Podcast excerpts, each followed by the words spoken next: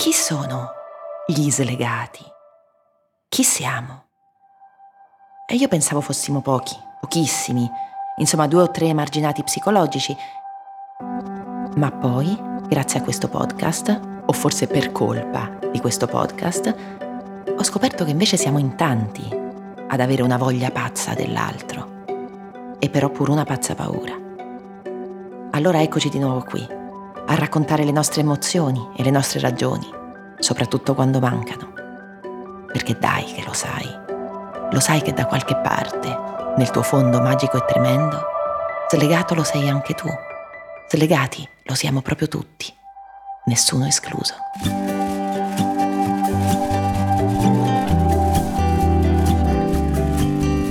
Sono Chiara Gamberale e questo è un podcast di Cora Media per Storytel. Si chiama Gli Slegati. This episode is brought to you by Shopify. Whether you're selling a little or a lot, Shopify helps you do your thing, however you cha-ching. From the launch your online shop stage, all the way to the we just hit a million orders stage. No matter what stage you're in, Shopify's there to help you grow. Sign up for a $1 per month trial period at shopify.com slash special offer, all lowercase. That's shopify.com slash special offer. Che ci vorrebbero almeno due vite per capire, anzi per sentire meglio la vita che è toccata a noi, è un po' il presupposto qui agli slegati. E non a caso ve lo dico da camera mia, dove io dormo malissimo, anzi a volte proprio non ci riesco a dormire, passo le notti a passeggiare appena mia figlia si addormenta. Mentre appena prendo e me ne vado, ma non importa dove, l'importante è che sia lontano da qui dove ci sono i fili della mia vita, appunto, io dormo.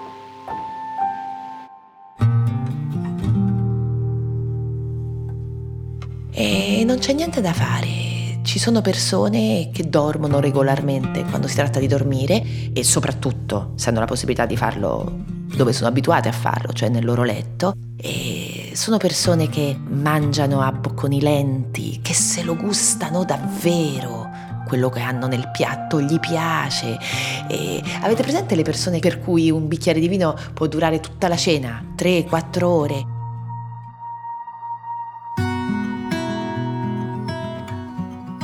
E invece, e invece ci sono persone che neanche lo vedono che cosa hanno nel piatto, perché tanto se lo sono già divorato si vorrebbero mangiare pure il piatto. Ed è meglio che non lo ordinano un bicchiere di vino perché poi il bicchiere diventa subito tutta la bottiglia. È che abbiamo fame, abbiamo sete. E come può non bastare quello che abbiamo nel piatto o nel bicchiere? Può capitare che a non bastare a, a questa fame tremenda, a questa sete, sia la persona che abbiamo accanto. Attenzione, io non sto parlando di chi ha le sue sicurezze e però, o forse proprio per questo, ha bisogno di viversi l'ombra, di avere le sue storielle, i suoi messaggetti su Telegram, di nascosto dalla moglie mamma severa oppure dal marito fratellone buono. No, in questo episodio slegato, protagoniste saranno le persone che si ritrovano ad avere proprio due vite, o magari anche di più. È possibile amare più di una persona alla volta, avere voglia, sentire il bisogno di costruire con più di una persona un'intimità reale, fino al punto di farlo davvero. Garcia Marquez nell'amore ai tempi del colera non ha dubbi. Scrive, si può essere innamorati di diverse persone per volta e di tutte con lo stesso dolore, senza tradirne nessuna. Il cuore ha più stanze di un bordello. Che ne pensi Alessandro?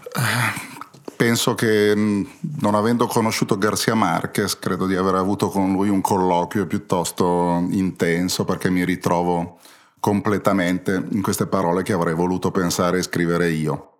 Senti, tu da quanti anni stai con Vittoria? Sto con Vittoria dal 1985, quindi, eh, quindi 37 anni, sì, un pochino, una vita. un pochino. Senti, andiamo un po' indietro per andare avanti però. Si può dire che il primo amore che hai abbracciato, come abbracci tu gli amori, è stato il Partito Comunista? Eh? No, per, no, per, fortuna no, sono un po' più sano di così. no, è stato un grande amore, un grande amore, un grande tradimento.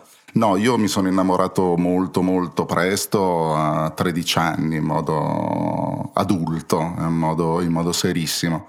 Poi certo la politica e la militanza nel Partito Comunista è stata una forma eh, straordinaria di innamoramento e di passione, lunga, intensa, travagliata, sì, in qualche modo si può dire. Ma ha avuto a che fare con la tua educazione sentimentale, secondo te? Moltissimo, moltissimo, ha avuto a che fare non tanto la, la, la vicenda di, di, di partito, diciamo, alla quale arrivo a un'età già sufficientemente adulta, ma quell'ambiente culturale, quel, quell'insieme di valori, sì, sì, quello senz'altro. Io ho, un, fra- ho un fratello più grande, piuttosto ingombrante, che è stata la mia guida nella, nella maturazione di una coscienza politica.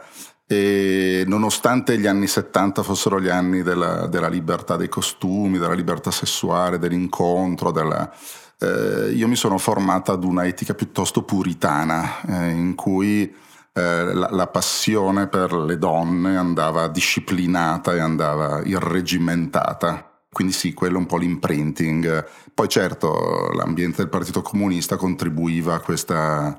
non che fosse popolato da persone rigidissime, tutt'altro, però diciamo che il, il, il formato culturale era quello. Anche se tu quando dici a 13 anni mi sono innamorato per la prima volta, tu naturalmente eri abituato a chiedere e dare all'amore tutto quello che avevi. Sì, io ho sempre detto, più, più, più, passano gli anni, più me ne convinco di aver avuto un'esistenza al contrario, cioè di avere eh, conosciuto un amore pesante, adulto, serio, intransigente, esigente all'età sbagliata, diciamo all'età sbagliata. Se mi montassero al contrario sarei sarebbe tutto più semplice. Eh, appunto, che ci vorrebbero due vite, eh chissà sì, quante. Eh sì. Senti, torniamo a Vittoria. Allora, la vostra relazione all'inizio com'era? Quali erano i punti di forza della vostra allora, relazione? Innanzitutto io, io, e Vittoria ci conosciamo nella, nella, nel fuoco della passione politica e della militanza. È difficile capire al, oggi che cosa significasse all'epoca, eh, però io conosco Vittoria in quell'ambiente, facciamo cose insieme, condividiamo vita, passioni, ideali e, e, e, la nostra unione nasce lì, nasce in, quella, in, in quel microambiente speciale. E, Eravate due ragazzini, avevate Eravamo due anni, ragazzini, sì. avevamo 18 anni, sì, era mia coetanea, quindi avevamo 18 anni. Eh, venivamo comunque tutte e due da, da esperienze pregresse, quindi non era il primo, il primo incontro serio però abbiamo capito subito che condividevamo molte cose che ci facevano vivere bene insieme. Senti, ai corpi? I corpi parlavano linguaggi un po' divergenti e ci abbiamo messo tanto a carburare eh, e io ci ho messo tantissimo a capire la mia lingua. Ho capito prima la sua della mia, devo ah, dire. Pensa. Pensa, mm, pensa. Sì. Però tu eri, eri, fedele, eravate fedeli l'uno all'altro. Avete... Io ero assoluta, eh. assolutamente fedelissimo, lo ero in modo intransigente e direi quasi, adesso me ne vergogno un po', ideologico. Cioè era una fedeltà motivata più di testa da... Sì, che delle, di testa, delle assolutamente. Ah. Io prima ho usato il termine puritano, pur, pur, pur essendo io totalmente estraneo ad ogni dimensione religiosa, ma eh, l'idea era quella, cioè di una fedeltà come fedeltà alla persona, ma un'idea prima ancora che alla persona. E quindi in tutti questi anni voi rimanete insieme? Succede una, una, un evento, diciamo, traumatico in senso tecnico, nel senso che io nel, uh, all'inizio degli anni 90 passo nove mesi a Barcellona mm, per l'Erasmus e parto che sono una persona e torno che sono un'altra persona. Eh, come aveva ben intuito il mio professore, l'Erasmus serve fondamentalmente a quello. A quello, sì. ed è il suo valore formativo ed educativo più importante. Io conosco una persona, me ne innamoro perdutamente, comincia la mia vita la mia vita plurima. Torno a Milano e la prima cosa che faccio, uh, dopo un'ora dall'arrivo in stazione, dico a Vittoria è successo questo, questo e quest'altro, ma questo non significa che io non ti ami, non significa che io non voglio vivere con te. e lei mi accoglie. E lei ti accoglie e dice sì, affrontiamola insieme. Eh, ma anche meno, e lei dice boh, viviamo, viviamo. Mi, diciamo che eh, in senso tecnico mi dà fiducia, cioè crede alle cose che le dico. Cioè crede al fatto che io l'ami ancora, che non voglia lasciarla. Quindi tu comunque sentivi il bisogno di condividere con lei tutto, anche le tue inquietudini. E questo devo dirti che io mi danno che le persone eh, le persone che finiamo per conoscere meno debbano essere quelle con cui condividiamo l'indirizzo di casa, no? Mm. Cioè, è una cosa che non, che non riesco a sopportare, forse non a caso, infatti vivo sola con mia figlia, però vabbè. E invece quindi tu sentivi comunque sarebbe andata? Ma sì, io devo dire che non è stata quasi nemmeno una scelta, nel senso che io non considero la verità assoluta, un valore assoluto cioè penso che si possa omettere parte della, della vita e della, e della, verità anche per il bene proprio degli altri, quindi non ne faccio una, una discussione di principio. In quel momento io ho sentito di non poter fare altro, di non poter fare altro e di doverlo condividere ma proprio perché sentivo il paradosso di una situazione in cui la, la persona che entrava nella mia vita non sostituiva l'altra, non, non, non colmava un vuoto, ma ah, si affiancava e apriva un'altra finestra, apriva un'altra vita.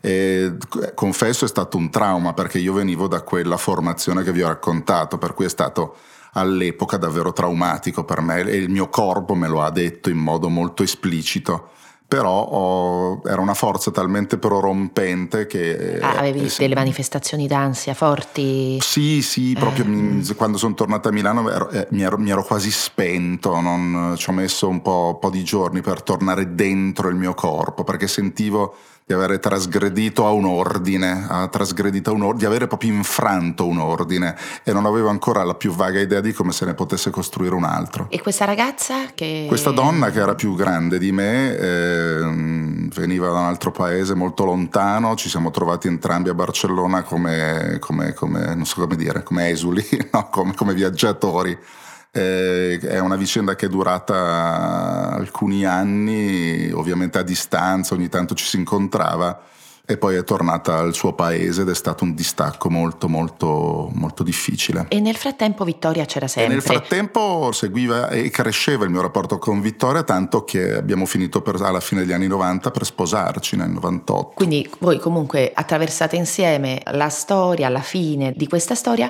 vi sposate e ci rafforziamo e, e ci rafforziamo. Sì. Ah, siete più forti. Tu oggi puoi dire che poi dopo siete più forti. Assolutamente. E arrivano i figli. E arrivano i figli, il primo nel 2000, sì, il primo nel 2000 e il secondo nel 2005. Senti, ti piace come madre, Vittoria? È straordinaria, è straordinaria, nonostante lei temesse di non essere all'altezza del compito, come spesso capita, è una, è una madre, diciamo che siamo una famiglia piuttosto, piuttosto piuttosto bella. Ti piace essere padre? Molto, molto, eh? molto, molto. Ti piace quindi? Molto. Senti, però dici tutto bene perché poi paradossalmente alcune coppie vengono, vengono separate dalla nascita dei figli, voi invece no, come coppia dico. Eh, questo è difficile a dirsi. Allora, in parte sì, in parte no, cioè noi ci, ci integriamo completamente come, come, come, come coppia come, come, come, coppia, come posso dire, è difficile a dirsi, ehm, convergiamo e divergiamo allo stesso tempo. Convergono le nostre anime divergono i nostri corpi. E, e fino a che sul lavoro arriva lei, Silvia? Arriva Silvia, arriva Silvia. Ehm, eccola lì. E, e, eccola lì. E, e Silvia, stavo, stavo, pensando e stavo per dire cambia tutto, in realtà parzialmente, nel senso che il vero cambio era stato quello di qualche anno prima. Eh, cioè io ero già eh, mentalmente, culturalmente, emotivamente, fisicamente disposto a, a sperimentare nuove vite dentro la mia vita, cioè a considerare la vita come un fatto plurale e non come un fatto singolare. E Silvia eh, cresce, mm, ci conosciamo, lavoriamo insieme, creiamo. Tu quanti anni avevi a questo punto? Io avevo 40, 34 anni e, e Silvia ne aveva 10 di più. Quindi è uno scenario completamente nuovo, completamente diverso. Eh, co- mh, mm, e, si, e, nasce un'amicizia straordinaria che si trasforma lentamente di giorno in giorno in mezzo a diciamo, a condizioni molto complesse, anche per certi versi molto drammatiche, e diventa un amore potentissimo. Lei, lei era sposata, aveva dei figli? Lei era sposata, aveva una figlia, eh, ci conosciamo, il marito si ammala e, e il nostro amore nasce nel, nel dolore del lutto e di una perdita ed è un fatto decisivo perché lì si si fonde, si fondono i destini, diciamo, eh, non, non, non su una trasgressione, ma su una unione profonda. Quindi non si può dire Ecco, no, la banalità vuole a casa mia con mia moglie da quel punto di vista non va più tanto bene, allora nasce una passione appunto tutta fatta di istinto e di, e, e di corpi. No, qui l'anima ha un no, valore importante. Allora, io, io, cioè, io parlo storia, per, eh. sì, sì, io parlo per me perché, perché non vorrei mai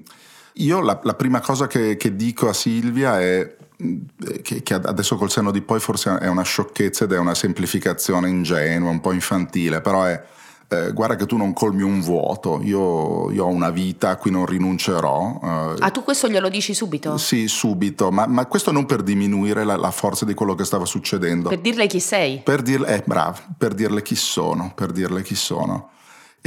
Tutte, la vita è fatta proprio di, di, di, di, incastri, anche fortuiti, cioè in quel momento, nel momento drammatico che stava vivendo Silvia, forse questo era quello che, che serviva a entrambe e, e, ci siamo aiutati in modo assoluto, in modo... Si radicale. somigliano Silvia e Vittoria? Mm, no, no, direi di no. Direi sono, di no. due donne, sono due donne diverse. No, io, io, e Silvia parliamo la stessa lingua dei corpi e, e dell'anima. Quindi l'inconscio. Sì, sì. L'inconscio, sì. eh sì. sì. Eh, senti, ma a quel punto che succede? Nel momento in cui c'è questa tensione così forte, che più che una tensione è proprio una fusione, lei non te lo chiede di, nonostante tu le abbia detto io sono fatto così, non ci prova, non ti chiede di, di lasciare Vittoria? Sì, sì, sì, no, allora la, la, la, la storia è, è, incredibile, per certi versi originalissima, ma meno di quanto possa sembrare, nel senso che eh, all'inizio ovviamente la prospettiva di una vita comune si è posta, si è posta, si è posta nei, nei, modi più strani, nei modi più diretti e nei modi più indiretti ed è stata comunque una presenza latente nella nostra... Ehm, e quindi sì, si è posta, poi tanto più quando Silvia è rimasta sola, era, aveva un'età ancora per costruirsi una vita eh, diversa. Però diciamo, ecco, qui sì che interviene la, l'aspetto secondo me più a cui io tengo di più, che la vita mia con Vittoria e la vita mia con Silvia si fondono.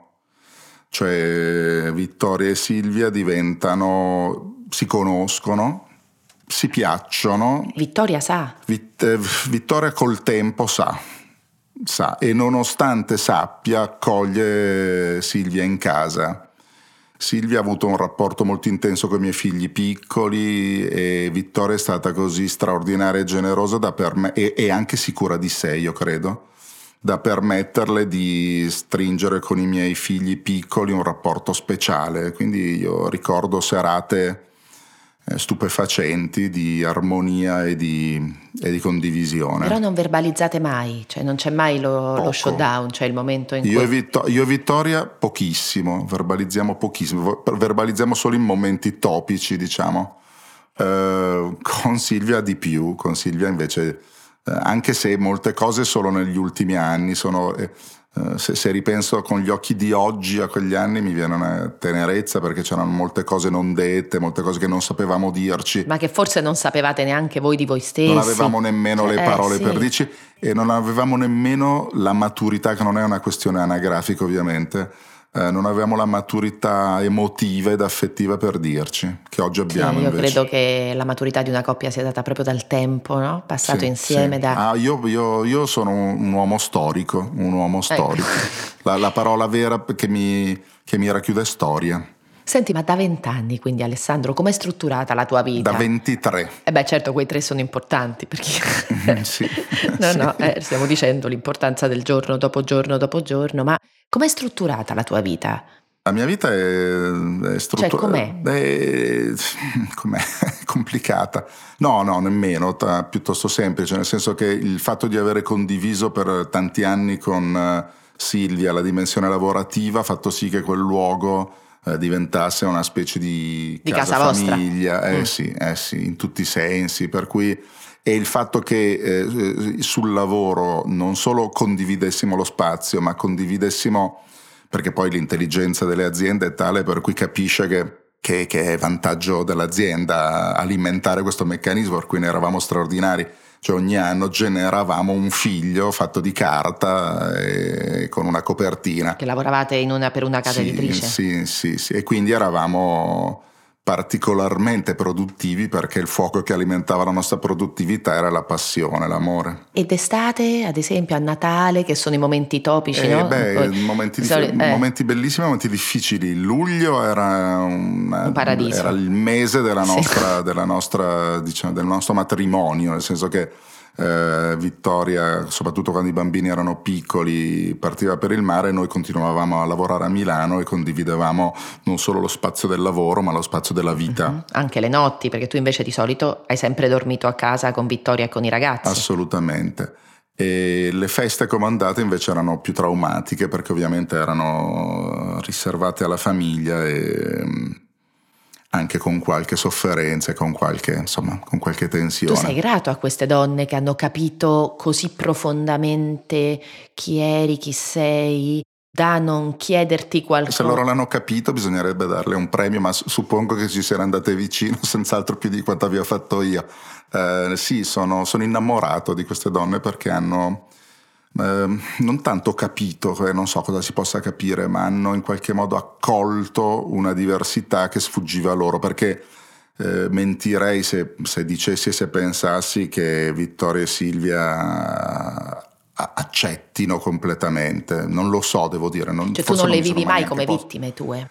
Eh, no, ecco, questo no, questo no. Ci ho, fa- ci ho messo molto tempo eh, per emanciparmi dalla visione del carnefice e dall'idea che loro fossero vittime. Ho dovuto trovare persone più competenti di me che mi spiegassero che queste donne erano grandi, forti, mature abbastanza per accogliere... Per scegliere. Per scegliere, sì. Anche perché magari, guarda, eh, io Alessandro mi sono convinta di una cosa nella vita, che ci sono persone che, eh, cioè, guardandomi intorno, io vedo che gli uomini e le donne che non danno alla persona con cui vivono, poi anche come amanti non è che sono così generosi, cioè paradossalmente Esatto. più si dà, più si dà. Almeno guardandomi intorno Ah, no, io trovo che questo sia una verità assoluta, nel senso che È io... un po' incandescente da dire, eh, però io devo dire che guardandomi intorno è, è così, cioè gli amanti, quello che mi viene raccontato, quello che so, è che meno sei generoso come amante, meno lo sei anche a casa con la persona. Assolutamente, io sono una persona molto incline all'autocritica e a- piuttosto eh, semmai all'autodistruzione, non sono certo un...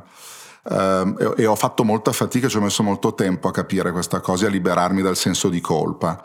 Ehm, e mi ha aiutato molto la, la- la- la percezione fisica ed emotiva di, di- della- de- de- di una mia generosità, eh, come dire, generosità proprio affettiva. Eh, cioè, do molto, tolgo molto, mh, distruggo molto, ma costruisco molto e do molto. Poi non so se sia un valore questo molto, eh, non ho idea. Mm, vabbè, sì, Eh, abbiamo finché- cominciato finché- questo finché non mi episodio. mandano al diavolo, diciamo.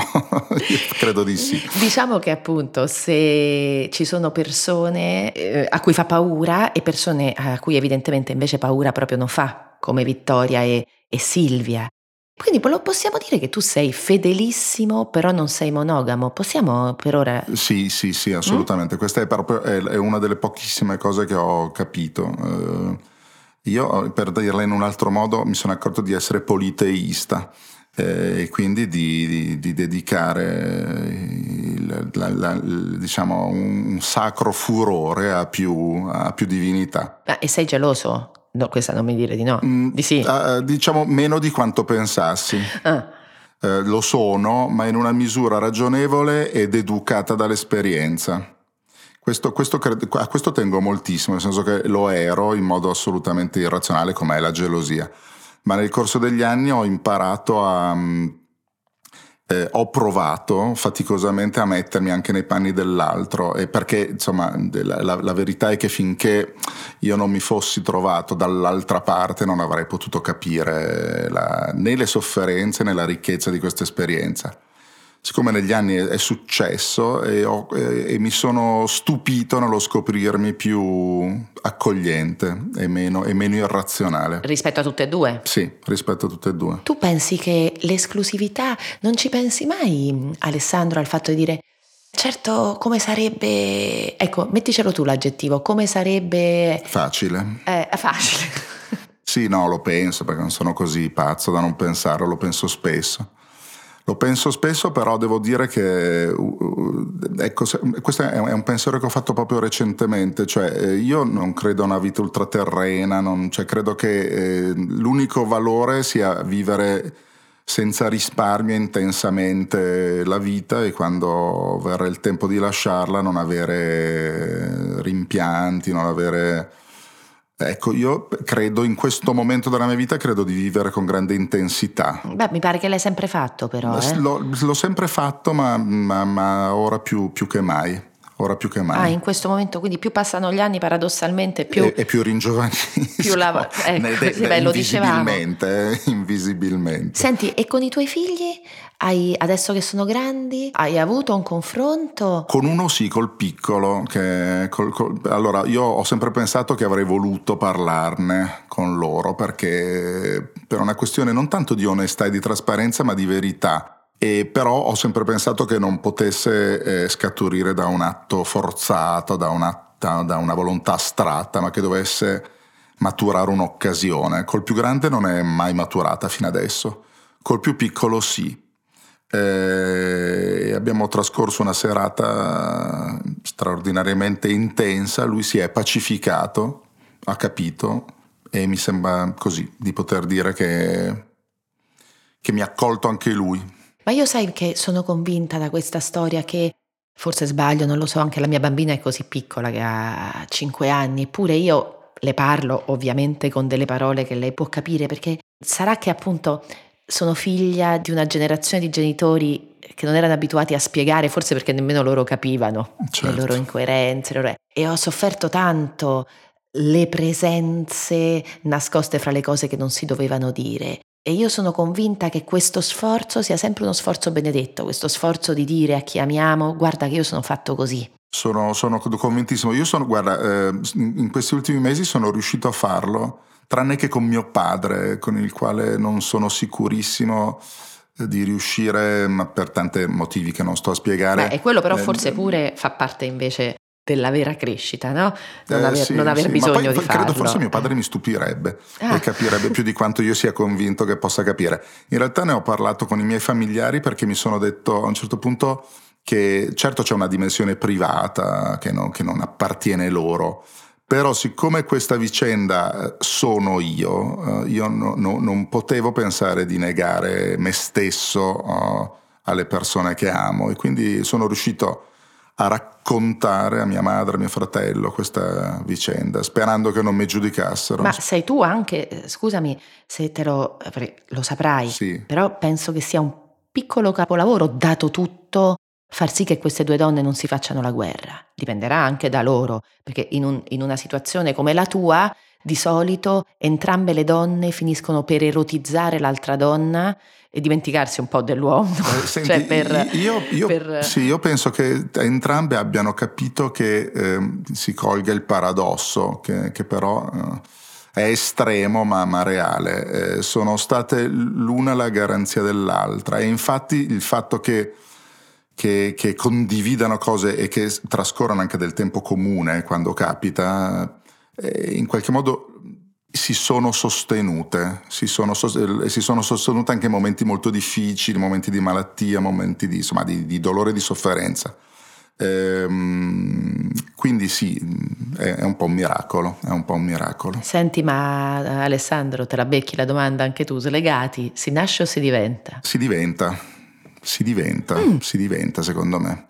Nel senso che mh, mm, io non credo al determinismo, cioè io non, non, non, penso che sì, a volte mi è venuto di, di, pensare che io fossi così prima, ma fossi ingabbiato dentro una, un'armatura culturale, ideologica. Forse è vero, ma è anche vero che io dentro quell'armatura vivevo naturalmente. Poi ho, vivendo, ho scoperto cose, ho, vis- ho incontrato cose, ho fatto esperienze che hanno modificato. Se c'è un valore che credo di potermi portare a casa da questa vicenda è di essere aperti al cambiamento su di sé, dico, eh, non solo nella vita esterna, ma su di sé cioè no, di non credere troppo di essere una cosa. Sei felice tu? Sono felice, ehm, sì, fondamentalmente sì. Grazie, grazie davvero Alessandro. E, e per te, ma anche per noi tutti, come fosse un abbraccio, Walt Whitman. Mi contraddico? Va bene, e allora mi contraddico. Sono vasto, contengo moltitudini.